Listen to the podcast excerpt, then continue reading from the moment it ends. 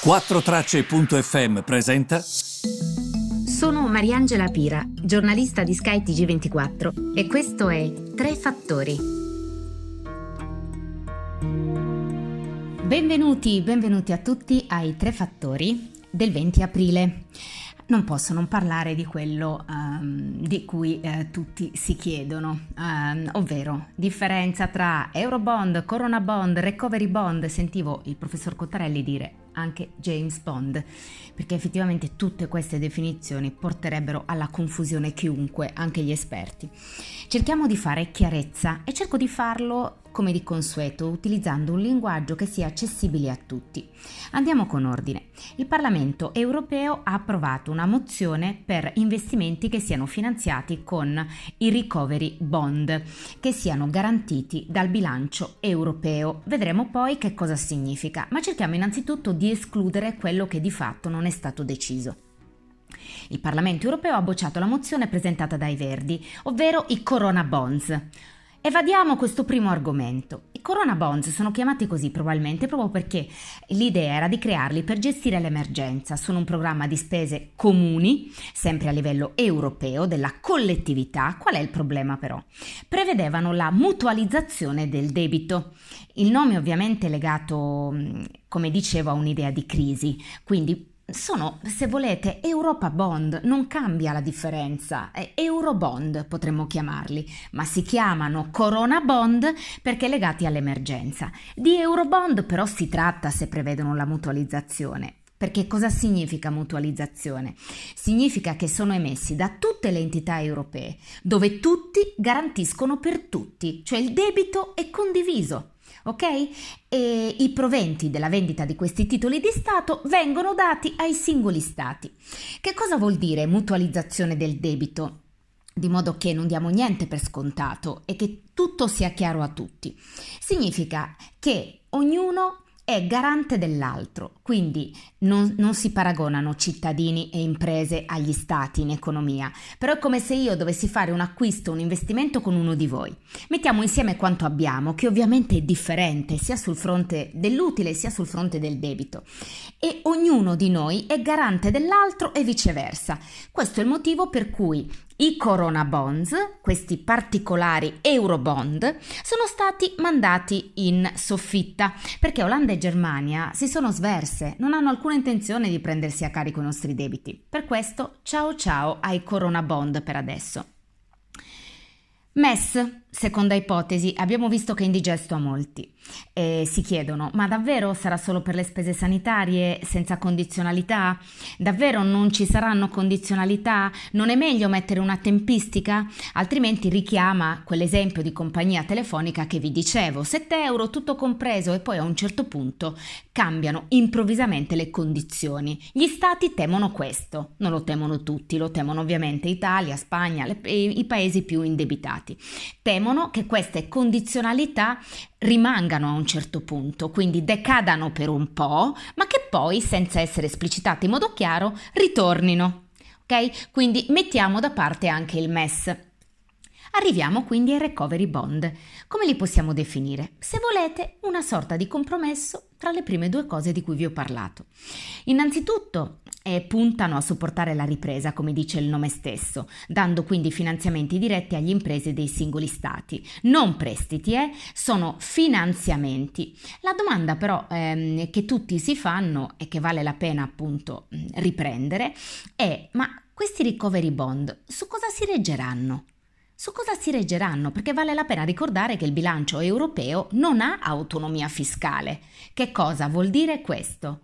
Non è uno Stato per cui le sue entrate sono fiscali, per esempio le nostre tasse. No, si regge sul sistema del contributo dei, fa- dei, vari paesi che costituiscono l'Europa. Quindi Germania, Italia, Francia contribuiscono estraendo dalle loro tasse che fanno pagare una quantità che viene trasferita a Bruxelles. Germania e Italia sono contributori netti. La Germania è il primo contributore.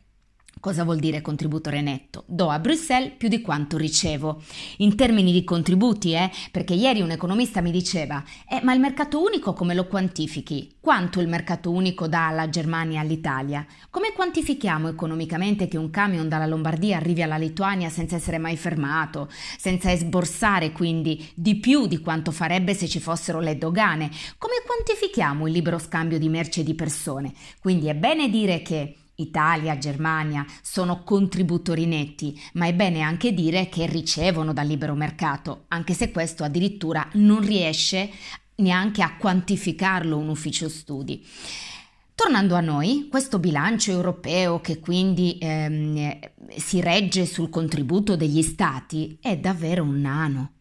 Pensate, corrisponde all'1% dell'intero prodotto interno lordo europeo, quindi corrisponde il bilancio dell'Europa all'1% di quanto l'Europa intera produce. Dove va questo bilancio? Va ai sussidi dell'agricoltura, quindi per dirvi, eh, la Germania tanto criticata dà il suo contributo, ma molti di quei suoi soldi vanno ai sussidi dell'agricoltura e lei ci perde.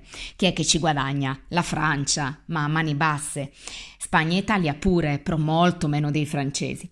Poi ci sono i fondi strutturali, rispondono a criteri di verifica di tempo dei progetti, sono diretti alle regioni. Si tratta per esempio di regioni per l'Italia, per quanto concerne la Germania dei Länder, per quanto concerne la Spagna las autonomías. Allora, i recovery bond potrebbero essere sotto questo cappello, quindi emessi come uno strumento di finanziamento appartenenti ai fondi strutturali, quindi diamoli a chi ne ha bisogno e facenti quindi parte di quel piano di spesa europeo per cui do X a un tale paese e Y all'altro. In questo modo come si può mh, mm, risolvere la situazione? E tutti mi spiegano che se partono questi recovery bond eh, comunque si deve assolutamente allargare il bilancio europeo.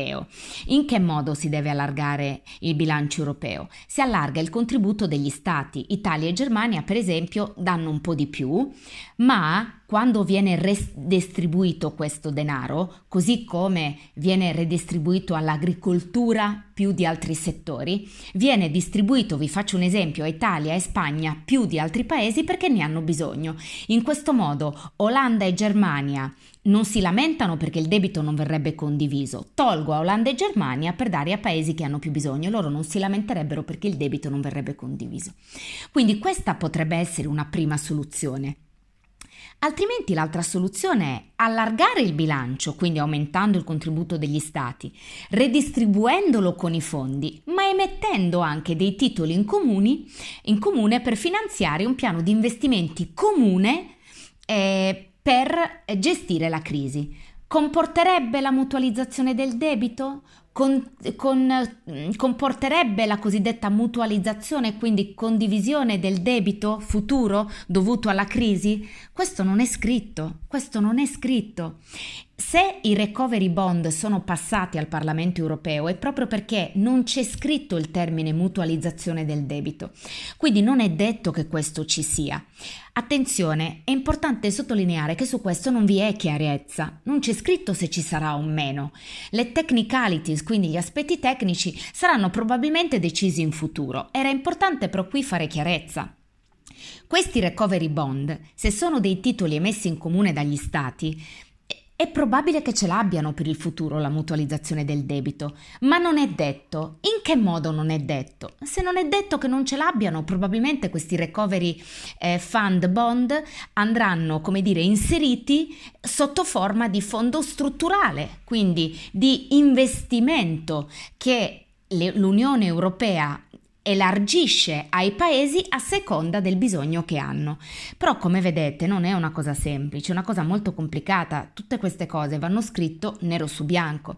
Con un bilancio allargato la Commissione europea come ente giuridico di fatto si può indebitare, potrebbe emettere delle obbligazioni, ma con cosa paga gli interessi? Per questo dico che è necessario allargare il bilancio, altrimenti quegli interessi come li paghi?